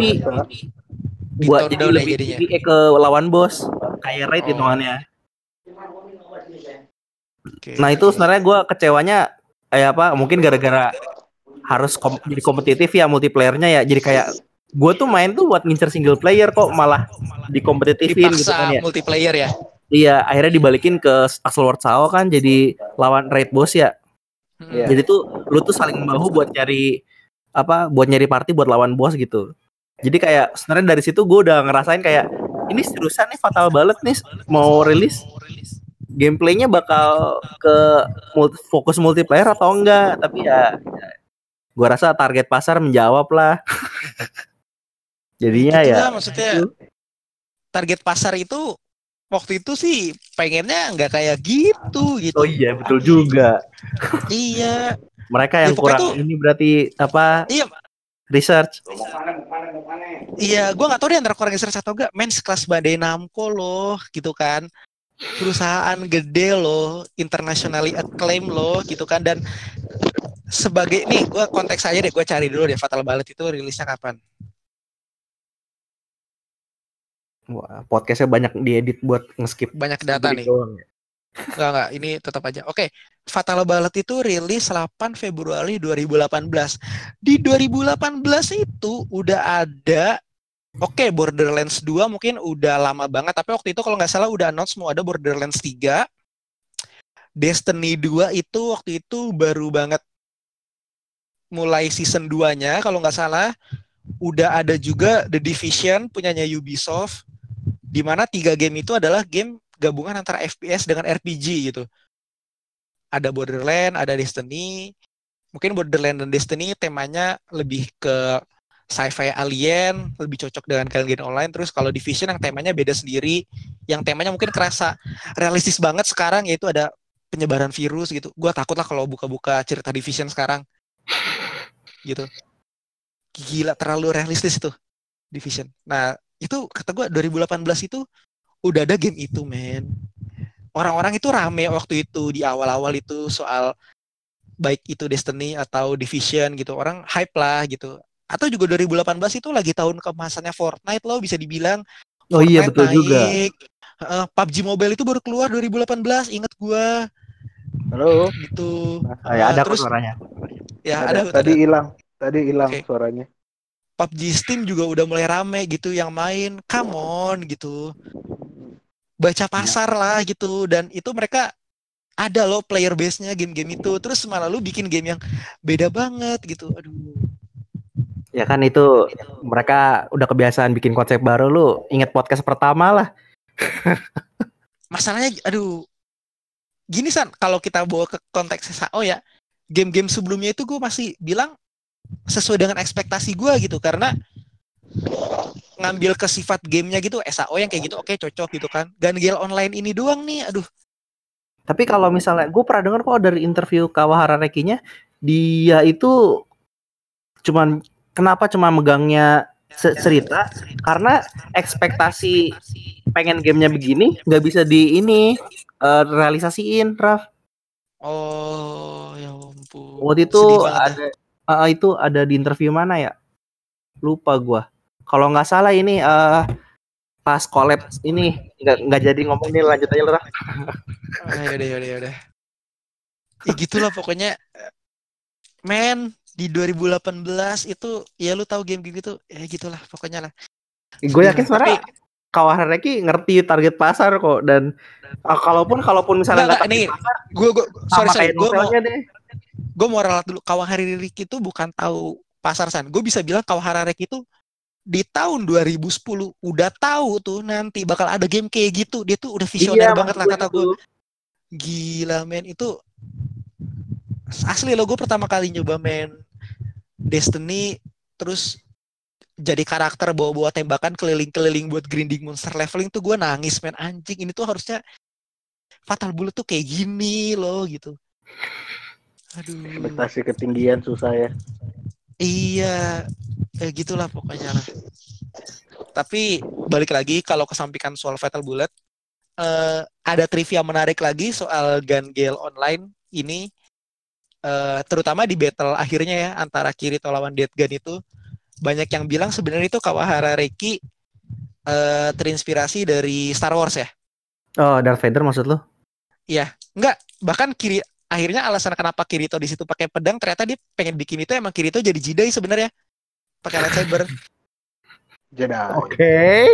Wow. A- ada ada yang ada yang bilang waktu itu gitu gitu makanya eh ceritanya di GGO waktu yang Phantom Bullet itu eh hi- apa protagonisnya itu eh bawa pedang gitu kan terus lawan antagonisnya itu pokoknya orang kuat bertopeng hitam mata merah gitu kan Darth Vader banget lah gitu Iya, ada iya, yang bilang betul. gitu gitu ada yang bilang gitu Pokoknya kalau. Dead Gun, Bapak kan lebih tahu kan pernah cosplay kan ya? iya betul Kena saya deh. iyain aja deh nggak apa-apa nggak apa-apa nggak apa-apa. Sa- sa- itu kan seperti kita bilang tadi itu bagian dari proses lah Gitu. Bagian dari Proses prosesnya. menuju Bagian dari dewasa proses. gitu ya. oh iya iya gitu Iya tapi itulah udahlah jangan ngomongin Fatal Bullet mulu lah kita skip ke yang lain dulu lah aduh Iya, kan saya cuma bukan cuma Anda yang kecewa. iya betul betul Tapi kalau Bapak melihat Alice Season ada ekspektasi lagi atau gimana? Nah, ini nih. Bangsat Bandai Namco nih. Sebenarnya gue paling unek-unek tuh pas yang itu parah sih Bandai Namco ya kayak gue kan nonton ya Oh iya, abis itu itu gue nonton nih Yujo-nya tuh belum sampai situ terus di trailer tiba-tiba bentar bentar bentar. Bu- Buat konteks dulu. Aonohana Iya. Aonobara ya Aonobara Aubana Noken, Aubana Noken. eh kenapa Blue Rose Sword. iya suara lu pecah-pecah lagi Raf kampret emang Iya. persmet kamu ya Aubana, iya iya. Au- Aubana Noken kan? iya Blue Rose Sword, Blue Rose Sword. udah gue pas gini gue udah tanya-tanya Iya. tuh kok pegang gituan pas Enggak. nonton oh anjing spoiler. Oh, gila Enggak, parah gua- jahat sih Bandai Namco sih.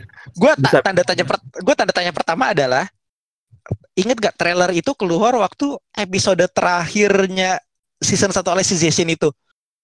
iya.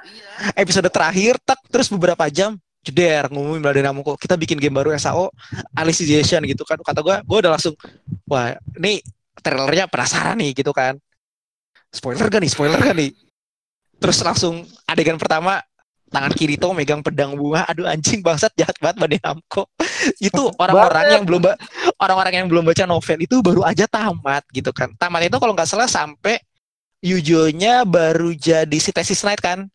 Iya. Gue kan sengaja Alice Season nggak baca.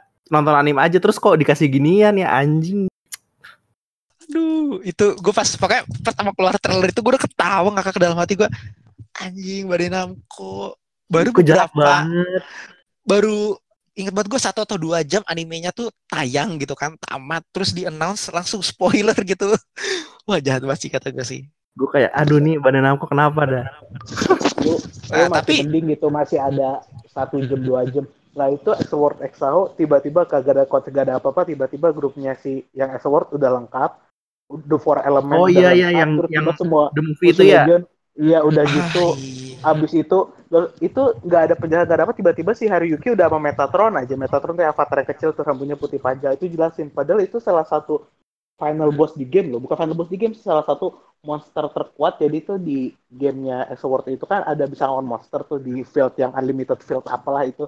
Nah dia tuh deva salah satu deva kelas tuh dia tuh salah satu yang terkuat tuh dia. Deva kelas namanya. Kelas-kelas dewa Nah itu tuh dia tuh Metatron tiba-tiba Haruki udah punya aja gak ada yang jelas gak ada apa. Gue bilang kayak anjing udah ada Metatron goblok gue bilang tolol gue dan yang gue kesel udah ada Metatron tapi nggak dikeluarin senjata Metatronnya. Itu gue kesel banget.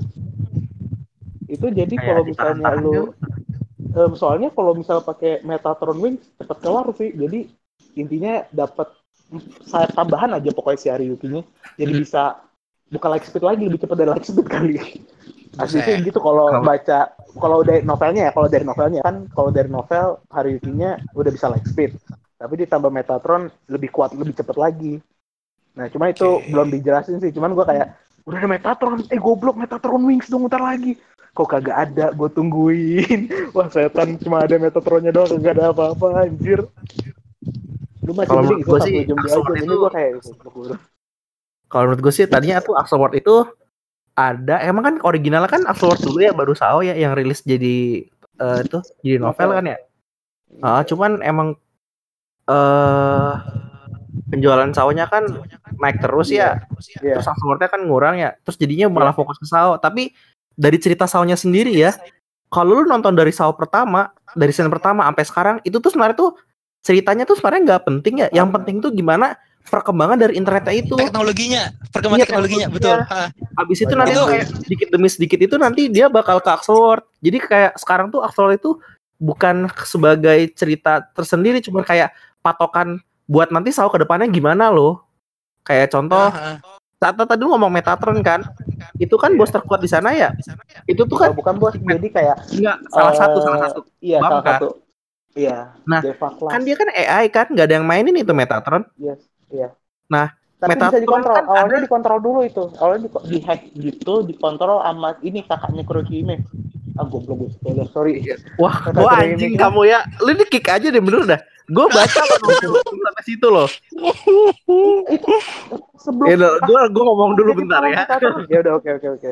Jadi kan kayak contoh Metatron ya, Metatron itu bisa ada karena karena sebelumnya si gua nggak gua nggak tahu ngomong perusahaannya ya. Tapi karena si Metatron ada itu karena dari dari awalnya udah kita punya dari di dunia saunya tuh punya teknologi ini namanya Alice. Di mana di situ bikin AI bisa punya jati diri sendiri. kayak apa tuh? Di dunia Amadeus. di, di dunia di Alice itu berapa? Satu detik di sana? Berapa lama di eh? Kalau di Al- Alicization itu satu detik di dunia kita, seribu detik di dunia Alicization. Eh, iya Enggak, ser- seribu detik itu SAO. Iya. Gue lupa deh, Ya, pokoknya pokoknya gitulah intinya tuh per SAO belum sampai kayak SAO pokoknya. kalau kalau lu mau lihat dari sisi positifnya ya SAO itu jangan dilihat storynya cuman perkembangan teknologinya menurut gua Iya. Itu karena perkembangan sa- teknologinya bagus salah satu yang bikin gue menarik ngikutin SAO sampai gue rela baca novel karena di novel itu si Kawahara Reki lebih rinci eh, ngejabarin Oh, iya, banyak perkembangan itu wah itu langsung podcast Benar. sendiri itu Itu Kalau misalnya novel, sebenarnya maka dibilang kalau mau tahu lebih dalam itu sebenarnya paling ideal itu sebenarnya baca novel, nggak cuman buat effort atau sao, tapi literally hampir semua anime yang berdasar light novel kalau mau detail tuh harus baca novelnya mendingan. iya banget banget. Jadi dan santai kok lu kalau mau baca light novel banyak kok sekarang udah gampang either lu beli translatean Inggris di Kinokuniya atau iya lu cari-cari di internet lah PDF gitu. Iya. Gua Tenang, channel- cha- channel AW kita itu- AP- PDF Apa? novelnya AW itu baru sampai volume 18 atau 19 gitu PDF-nya yang Inggris. Ah, Udah gue download sih, cuma gue belum baca. iya pokoknya tadi ngomong eh, channel kita apa tadi Iya, apa eh, tenang aja pokoknya podcast kita santai-santai aja entah lu mau ngebajak atau beli asli gitu kan kita tidak peduli karena kita nggak dapat uang sama sekali dari itu. Yoi. mau bajak silahkan bajak punya duit beli silahkan beli hak hak anda uang uang anda gitu kan Tapi gini-gini gue berusaha memperjuangkan franchise tuh. Dia asal paling ada yang baru tuh gue beli tuh. Action figurnya Nah. tuh gue beli tuh. So, dia menghargai Itu- walaupun dikata nama orang gitu kan mau nonton masih bajakan. Eh seenggaknya gue beli Nah, action tuh. figure gue bilang. ikutin tuh kata-kata gue tuh ikutin tuh panutan panutan emang kayak gitu tuh Menghargai. gitu. Kasihan aja maksudnya Buat kita udah ya. nonton sebagian besar ya jujur aja lah sebagian besar sih nonton pasti ada bajakan kan ya hargai Yoi. dikit lah kalau gue sih begitu Benar, sih kalau gue Kalau masih belum pakai bisa- Crunchyroll kan kalau lu kan gue sekarang Apa Netflix. Funimation sih eh Netflix ya. Sekarang Itu kan Netflix. bisa nonton iya Kita kan nonton berbayar jadinya. Enggak sih, sebenarnya Yang alasan- bener kan gitu. alasan goblok gue di Netflix soalnya biar gue tuh udah bosen banget nonton anime di laptop ya. Netflix gue tinggal nyalin TV doang men udah. Biar nggak repot. Wah enak ya sambungin ke TV kalau gue mah TV pasti udah dibajak kalau gue iya. Alasan anda tidak bisa main blue reflection ya? Dia benar sekali saya juga saya juga. Merasa gitu. Berbahaya. Gitu. Ya pokoknya intinya lah tadi intermezzonya kalau memang belum ada uang nggak apa-apa nikmatin dulu yang ada. Tapi kalau udah ada uang mungkin boleh nabung-nabung coba-coba original gitu. Entah lu beli novelnya beli merchandise-nya gitu. Intinya tapi sebenarnya pilihan pribadi lu lu sendiri yang menikmatin gitu. Cuma nanti pokoknya Iya. gue sih ngerasa banget ada satu titik di mana lu ngerasa gue harus support nih karya yang gue suka ini gitulah. Betul intinya. aduh aduh. Gue denger itu Oke, gue gimana gitu. Gimana ya? kita- udah, udah setahun sekali gue beli cuma buat tingkatin penjualan ya nggak apa-apa. Seneng kan beli gitu kan. abis beli seneng kan? Seneng. Udah gue kagak paham ini ngomong apa cuma gambarnya doang. Makanya at least at god least damn it at- Raf, god damn it at least tuh kalau beli novel lo belinya English aja gitu. Gue aja baru sekarang nih koleksi novel Inggrisnya SAO lagi tapi gue Gua lagi beli cuma yang Alicization sih. Karena itu yang gue nggak bisa banget baca digital gue harus baca buku Alicization gitu oke balik Hmm. lagi ke SAO-nya eh, itu sih tadi satu satu poin yang menarik gue akhirnya ngikutin SAO sampai novel adalah karena eh, bagi gue inti SAO itu lu kalau nonton animenya dong mungkin lu cuma ngikutin perjalanan Kirito tapi di novel Betul. itu lu bakal ngikutin banget sebenarnya gimana sih Kawahara Reki ya secara pribadi memandang teknologi itu gitu Hmm. Eh, Gue suka ngeliat perkembang- perkembangan teknologinya sih. Iya, gampangnya kayak kalau mungkin yang udah ada di anime aja deh, yang gampangnya dulu awal mereka main SAO itu kan pakai nerf gear ya. Masih Nah. helm gede banget tuh, helm, Helm. batok gitu kan. Terlepas dari bahaya atau enggaknya itu ribet men. Lu main-main kayak gitu gitu kan. Terus akhirnya setelah kasus SAO kelar kan terus ada Amusphere tuh yang bentuknya lebih kayak kacamata, lebih simple yang gitu yang kan. kayak Cyclops X-Men ya. Iya yang kayak Cyclops X-Men gitu. Itu lebih simpel. Nah, dari situ aja kayaknya si Kawahara tuh udah memperhatikan gitu perkembangan teknologi itu eh progresnya kayak gimana, nggak cuma dari sisi fungsionalitasnya doang gitu, tapi di, dilihat juga sisi desainnya karena di sini tuh bisa mempermudah orang untuk menggunakannya. Dan akhirnya kan diceritainnya emang ya terlepas karena eh nerf gear yang kontroversial karena kasusnya itu akhirnya orang-orang sampai cerita sekarang itu paling banyak pakai Amusphere kan dan nggak ada lagi teknologi massal yang lebih canggih daripada itu gitu. Iya, mungkin kalau ke depan nanti pakai Neuralink kali ya. Iya, Neuralink itu yang di Excel World nanti tuh. Pengembangannya lagi di Elucidation. Tapi sebelum kita jauh ke sana, satu yang menarik lagi gue adalah eh, teknologi yang menarik itu di Madus Rosario. nah, gue nangis dulu ntar. Aduh, gue lupa Jadi- namanya. Medicuboid. Oh iya, Sehat, Medic Cuboid. Nah, si Si sakit kan? Iya, si Kawahara Reki itu bikin teknologi di novel itu namanya Medicuboid. Jadi kalau sebelum-sebelumnya itu kan eh, teknologi virtual reality dipakai untuk hiburan, untuk entertainment gitu kan. Iya betul. Kawahara Reki nge-twist dikit nih. Gimana kalau teknologi virtual reality digunakan untuk keperluan medis? Gimana caranya? Yaitu sebagai sedatif digital atau obat bius digital. Lebih spesifiknya lagi nih, gue tahu nih pasti yang dengerin penasaran. Ih, maksudnya obat bius itu gimana? Karakternya itu lagi sakit, eh, di ambang udah gitulah pokoknya nggak bisa diobatin banget. Terus Udah- cara Udah simpelnya gini aja, simpelnya gini aja. Lagi sakaratul maut gitu, udah gitu aja. itu lebih jahat.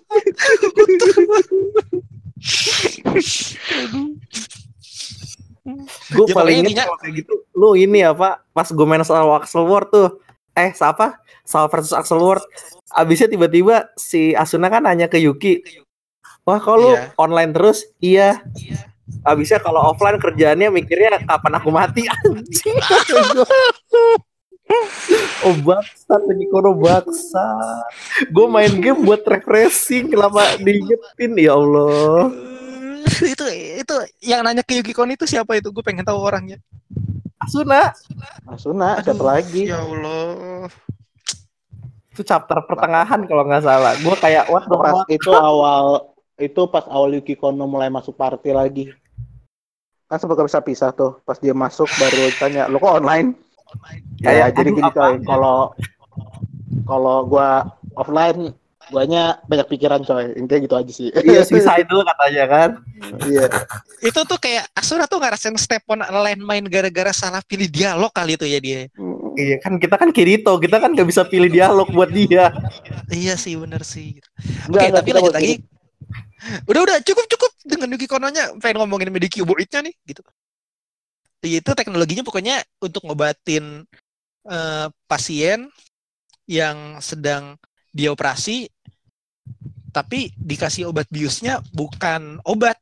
Tapi dia disuruh main eh, bukan disuruh main malah dia disuruh ke dunia game ke dunia virtual reality gitu.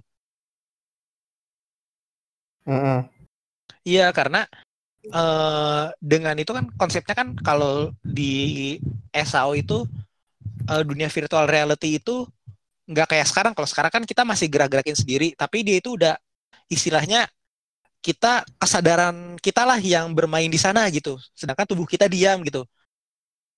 Nah itu Oh. dipakai buat itu. Itu bagi gua gua nggak kepikiran sih kayak wah anjir ternyata iya ya bisa diarahkan ke sana gitu ya. Eh suatu saat nanti gitu kalau VR memang udah maju banget ternyata bisa untuk dipakai itu gitu. Nah, terus lebih kerennya lagi setelah Mother's Rosario itu baru udah tuh masuk cerita Alicization. Teknologinya ini lebih gila lagi. eh cuma mungkin kayak tadi Medicuboid yang teknologinya cuma dipakai ol- oleh kalangan terbatas di Alicization malah bisa dibilang teknologinya masih dikembangin untuk penggunaan terbatas juga dan itu cukup ini juga sih eh, apa bagi gue perkembangannya jauh banget jadi udah bukan ngomongin dunia virtual lagi tapi ngomongin eh, gimana cara bikin AI yang hidup nyata gitu beneran Iya. Prosesnya tuh AI kayak oh sampai ratusan tahun kan gue lupa deh dunia lisensinya itu. Iya, di simulasinya ratusan tahun itu sebenarnya. Nah ini juga nih yang nggak ada. Gue kesel banget sama animenya. eh, nggak dikasih tahu backstory Dijelasin. kenapa. Iya, kenapa dunianya itu dibiarin berevolusi sampai ratusan tahun. Jadi Kan sampai teknologi keluar agama sendiri itu kan. Iya, sampai keluarga mas sendiri. Nah, tapi sebenarnya tujuannya bukan itu dibiarinnya. Jadi tujuan dibikinnya eh, apa teknologi underworld ini eh, Alicization ini apa teknologinya Fluctlight ya namanya. Iya, vlog live. Dibikin Fluctlight ini dibikinnya itu sebenarnya mereka teknologinya bukan dibikin sama perusahaan teknologi tapi sama Kementerian Pertahanannya Jepang. Nanti eh, hasil akhir eksperimen Fluctlight ini adalah mereka pengen bikin AI yang buat dipakai untuk keperluan perang. Sebenarnya eh kalau di chapter awal-awal tuh di novelnya si siapa tuh eh Seijiro ya Kikoka Seijironya dia Hmm, tuh ngomong kayak sekarang tuh military warfare itu udah canggih gitu. Kita udah lagi kita udah bukan di zaman perang dengan pedang dan panah. Juga udah bukan zaman perang menggunakan senjata api lagi, tapi sekarang perang udah dilaksanakan dari jarak jauh dan itu juga terjadi. Seremnya di sekarang itu memang teknologi drone udah dipakai untuk perang gitu. Ada yang Oh, namanya eh, UAV pesawat pengebom tanpa awak gitu. Itu udah dipakai gitu. Cuma eh, kelemahannya adalah masih harus dikontrol gitu. Jadi masih tetap ada command controlnya yang harus ngegerakin itu dari jarak jauh. Nah, si Kawahara nge- nge-twist tuh gimana kalau nanti kita udah nggak perlu ada command control, kita tinggal bikin AI, mereka yang jalanin sendiri pesawat jetnya itu nanti mereka berperang sendiri gitu. Wah gila itu udah pokoknya udah serem banget itu penjelasannya kayak gitu. Eh, terus si Asunanya nanya, lah terus kalau kayak gitu buat apa lu diemin dunianya? Bukannya tujuan lu udah berhasil tuh bikin AI yang bisa bergerak sendiri? Terus dijawab lagi sama orang eh Alice Edition-nya, iya sih, tujuan kita udah berhasil. Tapi eh, di satu titik AI yang kita bikin ini kan tiruan jiwa orang gitu kan, dan pasti ada kompas moralnya nih, gitu. Kita Iya. nggak juga nggak mau dong nanti pas kita terapin, kita bawa katanya kalau nggak salah sistemnya itu nanti itu bakal ditaruh ke robot, robotnya suruh naik pesawat jet asli. Robot yang naik pesawat jet itu misalkan ngebom satu desa, masa dia ngerasa kasihan sih dengan desa itu gitu. Masa masih ada rasa kemanusiaannya sih gitu. Nah, Hmm. makanya senga- sengaja dibiarin sebenarnya mereka pengen lihat nih di dunia buatannya mereka itu orang-orang ini bakal melakukan penyimpangan gak sih? Gitu. Karena mereka mikir pasti di satu titik eh, manusia itu pengen ngelakuin penyimpangan deh gitu. Ya ya betul betul. Entah entah ngelaku, melak- melakuin kejahatan kecil atau pembunuhan gitu-gitu kan. Mereka tuh pengen ngeliat itu dan dicatat itunya. Makanya itu nanti yang jadi namanya itu eh apa tuh? Aduh, gue lupa yang bikin matanya Yujio copot itu tuh. Pokoknya itu Aduh. ternyata ada ada sistemnya itu dia buat jadi sebenarnya mereka itu nyatet AI mana aja yang eh menyimpang gitu. Karena Iya itu iya yang bakal aduh, aduh, aduh, lupa. itu itu yang bak- bakal dianggap potensial nih nanti buat dikembangin gitu. Karena untuk tujuan akhir mereka untuk perang gitu kan. Wah, Hmm. itu pas gua tahu di situ sih udah gokil banget sih perkembangan. Maksudnya gimana Reki nge- ngebayangin perkembangan teknologi VR dari yang awalnya cuma dibikin untuk entertainment di SAO dan di apa eh, Alpha Online. Terus tengah-tengah waktu eh, Magdas Rosario ternyata vi- virtual reality itu bisa juga dipakai untuk medis gitu, untuk keperluan medis. Muncul berikutnya memang apa di Alicization jatuhlah itu kutukan. Eh, memang ada kayak semacam anekdot gitu sih. Pada akhirnya semua teknologi dipakai untuk keperluan perang dan membunuh satu sama lain gitu. Dan itu terjadi di Alicization. Akhirnya perkembangan VR digunakan untuk bikin senjata gitu. Nah, cuma nggak cuma soal isu sosialnya aja, sebenarnya lu bisa ngelihat juga perkembangan teknologinya itu sebenarnya tuh si Kawahara Reki ini lagi mencoba ngerajut benang untuk dari SAO mencapai ke Excel World. Iya betul.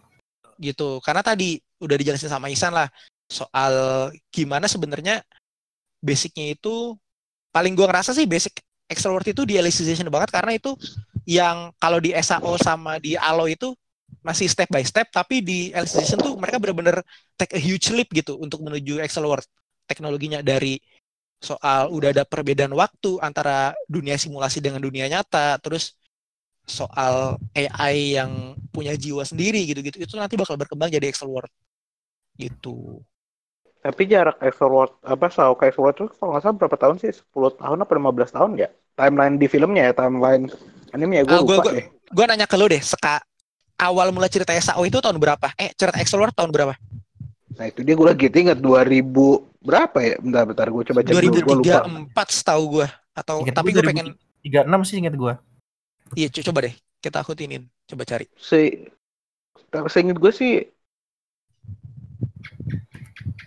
Ting, ting, 2000 Tulisannya 2000 eh nggak tahu. 2046 2046 oh 2046 nah Iya. sekarang itu spoiler dikit di novel terbaru itu ceritanya lagi di tahun 2028 kalau nggak salah. Pokoknya udah mau masuk ke 2030 awal-awal Iya masih Alicization jauh itu 18 masih jauh masih jauh gitu. Cuma intinya bisa ngeliat kan perkembangan teknologinya itu. Mm. gitu. Dan bagi gue itu sih intinya SAO itu ada di perkembangan teknologi. Dan tambahannya adalah bagaimana Kawahara Reki eh, apa eh, menyampaikan ide gagasannya soal perkembangan teknologi dan pengaruhnya kepada dunia gitu. Kepada masyarakat itu menarik sih kalau ngeliat SAO ceritanya dari sisi itu bukan dari sisi perjuangan Kirito doang Oke. 2000 ya 2046 oh iya sama podcastnya. Ada terlalu ada lagi yang mau diomongin nggak? Gue mungkin mau sekalian ini juga sih. Tadi ada kelupaan di Alicization Kenapa? itu eh Masih udah. itu kan lisensi yang mana? teknologinya itu kan Alicization yang awal-awal teknologinya itu kan Flaglight ya. Iya betul. Itu Yang buat juga- jadi AI-nya kan? ya ini juga nggak dijelasin banget di animenya. Itu cara kerjanya adalah dia nge-copy jiwa. Nge-copy jiwa manusia. Lebih tepatnya Tapi itu kan kalau nggak salah pas, pas nge-copy-nya langsung kan mereka error sendiri kan? Bukan, errornya itu bukan di situ. Jadi gini, eh si Kawahara Reiki itu melalui novelnya dia kayak punya teori gitulah kalau sebenarnya otak kita itu kayak CPU komputer di mana jiwa itu tuh salah satu file di dalamnya yang bisa di-copy. Gitu. Hmm. Nah, So- sorry sorry Bisa- tolong diulang bisa diulang sorry iya ya. Si Kawahara Reiki itu eh di Alicization itu kayak bikin hipotesa otak manusia itu kayak CPU dan jiwa manusia itu di dalam otak kayak sebuah file aja gitu kayak file di dalam hard disk dan itu bisa di copy gitu kenapa dia bisa bilang gitu? Karena eh, oh, cara kerja otak kita ini kan lewat gelombang listrik dan cahaya gitu kan. Dia bilang itu mirip banget dengan cara kerja CPU sekarang gitu. Pakai gelombang listrik dengan cahaya makanya akhirnya bisa di copy gitu. Dan yang itu bikin ya kenapa Hud? iya nggak lanjutin dulu lanjutin dulu aja. Eh, terus yang bikin gagal itu sebenarnya bukan asal kopinya, tetapi eh, jiwa yang udah di kopi itu but satu butuh wadah dan kedua butuh dimodifikasi sedikit lagi karena di animenya nih ditampilin sih waktu si temennya Kiko Se- Kiko Kasejiro itu si yang Shige itu yang rambut kuning dia udah Iya, nge-copy tahu, tahu. jiwanya terus pas dinyalain krisis identitas karena waktu dinyalain dia dengar suara dirinya sendiri dan itu asli lu kalau baca di novel itu penjelasannya serem banget. Sampai ke tahap ngebay gini kalimatnya tuh gue inget banget dari novelnya bayangin kalau ternyata diri kita selama ini bukanlah kita. Terus ada orang lain di balik kaca lagi ngomong sama kita dan dia bisa matiin kita kapan pun. Oh paham paham. itu gue langsung pas baca itu gue tutup dulu novelnya mikir dulu gitu kan. Anjing se itunya gitu ya maksudnya deep banget lah gitu serem sih gitu dan di animenya akhirnya dikasih lihat juga tuh gimana jiwa apa si jiwa tiruannya itu krisis identitas sampai akhirnya bunuh diri sebenarnya Itu bukan error, dia bunuh diri. Oh. Bunuh Hmm. dirinya tapi bukan dengan bunuh diri cara biasa ya, cuma dia itu stres setengah mati karena gini deh lu apa yang apa yang bakal lu lakukan kalau ternyata lu tahu nih suatu saat nanti ternyata lu itu sebenarnya nggak nyata, lu cuma kopian gitu dan lu bisa dimatiin kapan pun. Stres kan lu? Iya. Itu. Itu yang terjadi. Jadi itu yang bikin error. Makanya akhirnya si eh, Seijiro bikin teknologinya oke perlu kita modifikasi dikit. Cara modifikasinya adalah jiwa daripada ngopi jiwa orang dewasa, gimana kalau kita ngopi jiwa bayi yang masih kosong, masih belum tahu apa-apa, bener-bener jiwanya masih kosong, kayak kalau nggak salah istilahnya ya bayangin aja lu beli CD-ROM kosong terus nanti kita write deh tuh, kita kasih deh file-file sesuai yang kita mau gitu. Jahat banget sih Itu sebenarnya sih ceritanya. Itu udah itu bukannya udah dipraktekin. Sekarang udah deh emang ya. Eh, bukan maksudnya di animnya. Iya, dipraktekin. Udah. Udah udah. Dikasih tahu Sorry. kan yang origin origin apa? eh, empat keluarga awal penduduk Iya, iya, tahu, underworld-nya. Empat Kalau di awal. novel tuh yang dari ini kan yang semuanya putih, habis itu keluar keluar atu-atu kan. Eh, bukan Iya. bukan Oh iya, itu. nah, Bukan anime itu Eh, maksud gue. apa tuh? Eh, kan Kuroki Hime kan begitu hasil jadi tubuhnya ini tubuh dari Tuh, tuh, orang tuh, tuh, tuh, tuh. tuanya. Ya. Iya. Bisa Oke. spoilernya ditahan nggak? Oh ya sorry sorry sorry. Lupa. Lupa mulu Iya. gue. Kasihan nih masalahnya gini, dari tadi kita kalau ceritain SAO panjang-panjang enak gitu kan. Oh, udah ada animenya gitu. Kalau Extrovert nih kayaknya emang ada ragu apa yang nih gitu. mau nonton? Emang ada? Iya bener juga sih. Yaudah, nonton? yaudah spoileran kita deh, spoileran kita deh nggak apa-apa deh, nggak apa-apa. Coba ceritain si Koriki Hime. ya kan gitu kan katanya kalau nggak salah gue baca discussion forum jadi Kuroki Hime itu jadi Oh. secara tubuh emang anak dari secara tubuh ya secara tubuh anak dari bapak ibunya tuh tapi Iya. secara roh secara soul gitu katanya itu hasil dari transfer gitu itu gue kurang paham ya maksudnya Oh. ini maksud transfer ini gimana katanya dia ini anak transfer makanya katanya hasilnya di punggungnya atau di mana katanya ada barcode cuman gue nggak pernah lihat katanya ada barcode dibilang gitu cuman gue nggak tahu deh itu Gue sebenarnya pengen nyeletuk tapi Iya. jangan deh. apa tuh? gue baca waktu itu Gila, berarti ini ini ini yang ini gue baru tahu sih soal Koriki Hime itu teorinya gini. Jadi makanya Gila ya. sifatnya dia sama kakaknya jauh beda jauh banget. Kakaknya kan brengsek. Ah, Oh enggak, tapi itu emang alasannya kan gara-gara itu dia bilangnya kalau lu tuh bukan saudara. iya. Nggak, tapi kan intinya gue kan dibunuh kan baru- sebenarnya karena rencananya dia. Anjir gue baru tahu berarti emang makin ngetis banget menuju extrovert nih kalau kayak gitu Nanti, berarti. kalau enggak gini nanti gue cariin deh eh, forumnya yang pas dia ngom- ngomongin kurikulumnya itu hasil soal transfer nanti gue kirim ke lu deh. Boleh boleh coba Seinget deh. gue ya. Oke oke. gue ya, seinget gue ya. Menarik sih. Oke, eh, sama tadi saya nyebut juga tuh. eh, kalau itu kan tadi ngejelasin eh apa baru proses jiwanya kan. Emang sebenarnya bagi gue SAO itu paling enak ngejelasin teknologi itu di Alicization nih karena novel paling panjang juga serinya gitu kan, terus paling rinci juga. Nah, eh, sama sebenarnya yang gak dikasih tahu di anime itu eh sebenarnya dunia Alicization itu, dunia underworld-nya itu itu bukan dunia virtual. Gimana ya Gimana? nyebutnya ya? Sebenarnya itu dunia, dunia buatan, dunia digital juga. Cuma bukan dunia virtual. Ngerti nggak sih? Kalau dunia virtual itu kan kalau kayak SAO nih, eh, kita bayangin kayak lu punya engine game, terus lu bikin game kayak RPG Maker lah. Lu dari bikin map gitu kan, bikin Hmm. bangunan satu-satu, bikin jalan gitu.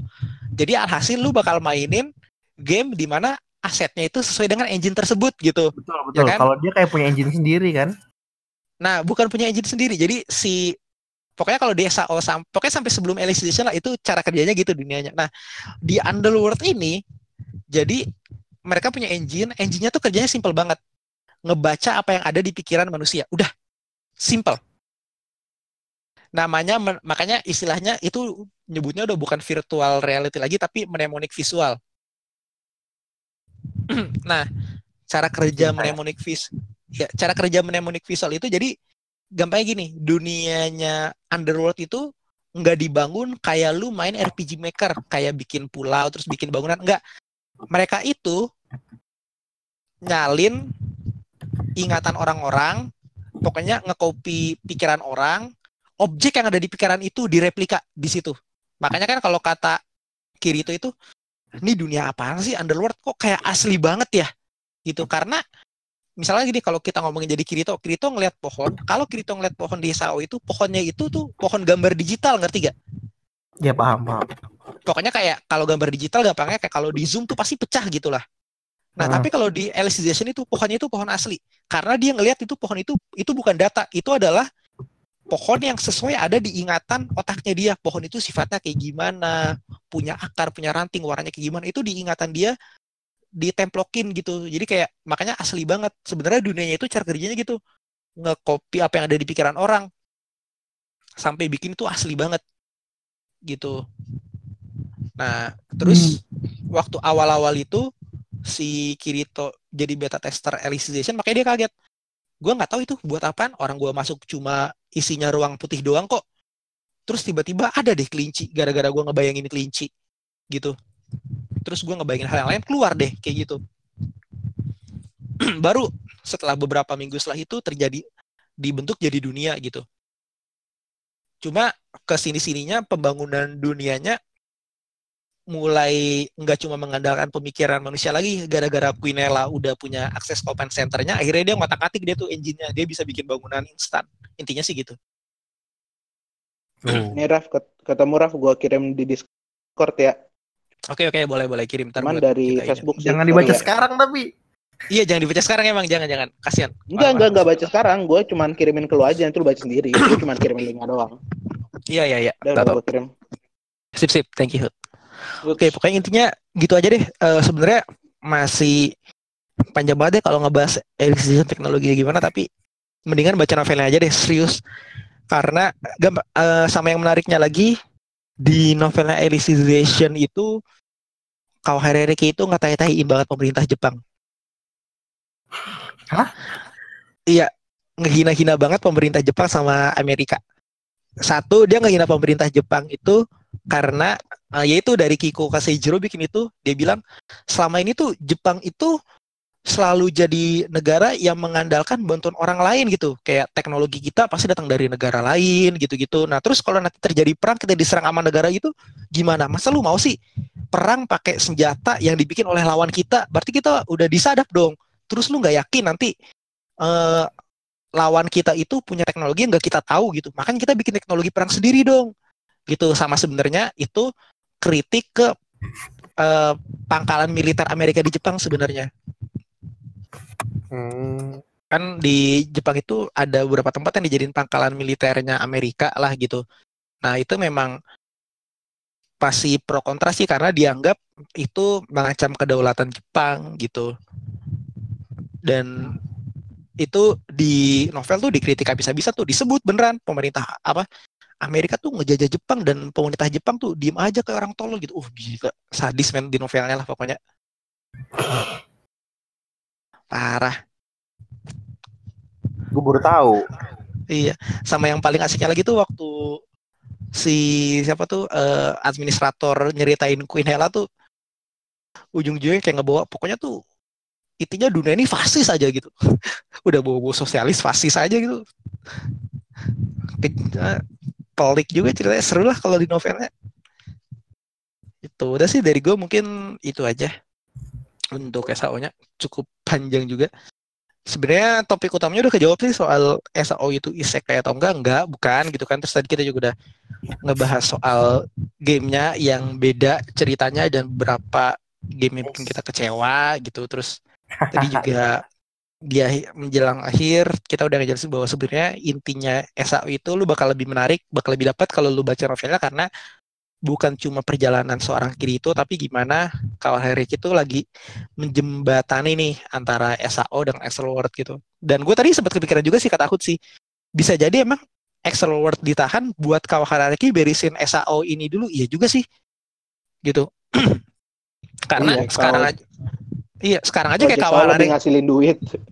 satu itu dan kedua ya karena lebih ngasilin duit si Ka- si Kadokawanya eh Dengeki Bunko-nya nerbitin banyak banget novel spin-off-nya yang masih ditulis sama Kawahara nya sendiri kan gitu. Lebih pada DSAO-nya lah. Hmm. gitu. Cuma kalau gue ngerasa nih sekarang nih setelah Alicization tuh gue udah nggak tahu nih cerita SAO mau ke mana gitu. Karena kalau gue ngerasa emang energinya Kawahara Reki udah terkuras lah di Alicization. Terus udah gue nggak tahu nih kata gue sih udah harus bentar lagi tamat sih kalau kata gue SAO ini. Iya sih paham gue. Soalnya akhirnya ceritanya malah cuma setelah Alicization itu kan eh Unital Ring itu cerita masih Alicization eh Moon Cradle cerita Alicization Unital Ring itu udah game lain tapi kayak nggak tahu deh fokusnya udah mulai beda aja. Kayaknya udah ketahuan mau tamat sih bau-baunya sih Iya, abisnya gue butek juga liat cerita Sao tuh saving someone kayak Sao saving everyone trapped there. Alfe Iya, terus saving, saving Asuna. Kalau misalnya GGO, GGO kan, ya gitu. sa- saving Sinon gitu, Madrosario gitu. ya kalau Alice Simpson kan hitungannya selingan Asuna nyelamatin Kirito. Oh iya, lu nonton animenya sih ya. Di novelnya itu ceritanya masih tetap gimana Kirito saving someone sih. Enggak, bukan someone. Saving some people. Dia masih pengen berusaha nyelamatin Yujiro sama Alice ceritanya. Oh gitu. Walaupun Yujonya oke kan oh iya Yujonya kan jadi flag like ya. Iya, pokoknya gitulah. Oh iya, maaf jadi spoiler ya. Iya, saya saya nggak mau spoiler banyak-banyak dulu gitu karena emang satu gue juga baca Alicization masih tengah-tengah sengaja gue nggak Gue mau. cuman al- cuman Alice Simpson doang yang gue baca, eh nggak gue baca emang excited sih. Wah, gue justru karena saking excitednya gue baca tuh karena gue penasaran. Kalau cerita-cerita yang lain tuh pasti selalu cuma dua novel gitu. Aincrad dua novel terus Al- Alo dua novel GGO dua novel kok ini sampai 10 11 novel sendiri gitu kan kata gue kayak ini udahlah bikin judul baru aja harusnya. Tapi ternyata gue tahu sih. Dan ngerasain dan sebenarnya eh kalau kesampingan soal teknologi dan cerita-cerita edgy-nya gitu ya lu nyadar gak sih sebenarnya bangunan dunia fantasinya Underworld itu tuh yang Kawaharereki pengen banget bikin di SAO di Aincrad cuma nggak kesampaian gara-gara batas durasi atau halaman mungkin ya. Terus itu Oh. dia tercapai semua di situ gitu. Gue sih ngerasanya gitu. Karena eh kayak ini aja deh waktu yang cerita akhirnya si Kirito masuk Akademi Pedang itu. Hmm? itu tuh sebenarnya bener-bener ngejelasin sword art itu kayak gimana sih gitu. Karena kan Oh. kalau di dunia di dunianya underworld itu mereka emang ada swordsman tapi nggak bertarung sa- satu sama lain. Cuma pertarungannya itu cuma buat tontonan buat seni doang. Itu makanya yang dimaksud sword artnya itu di situ gitu. Dan turnamennya bener-bener cuma unjuk jago-jagoan style doang cantik-cantikan style. Sekalinya sparring pun cuma sparringnya tuh main sparring point kayak main anggar tau gak? Iya paham paham. Ha-ha, kayak gitu. Dan terus ada poin tambahan buat style mana yang paling oke gitu. Kayak misalkan ada eh Serlut style lah terus ada style apa lagi gitu. Dan si Kirito ini eh, bisa dibilang jadi menarik karena dia bawa style yang nggak pernah ada gitu. Aincrad style katanya. Iya gue tahu.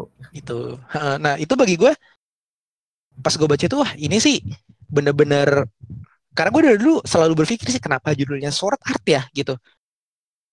Oh. Maksudnya sword art itu kan kita ngomongin sword play gitu kan. Eh, permainan pedang dalam bela diri gitu.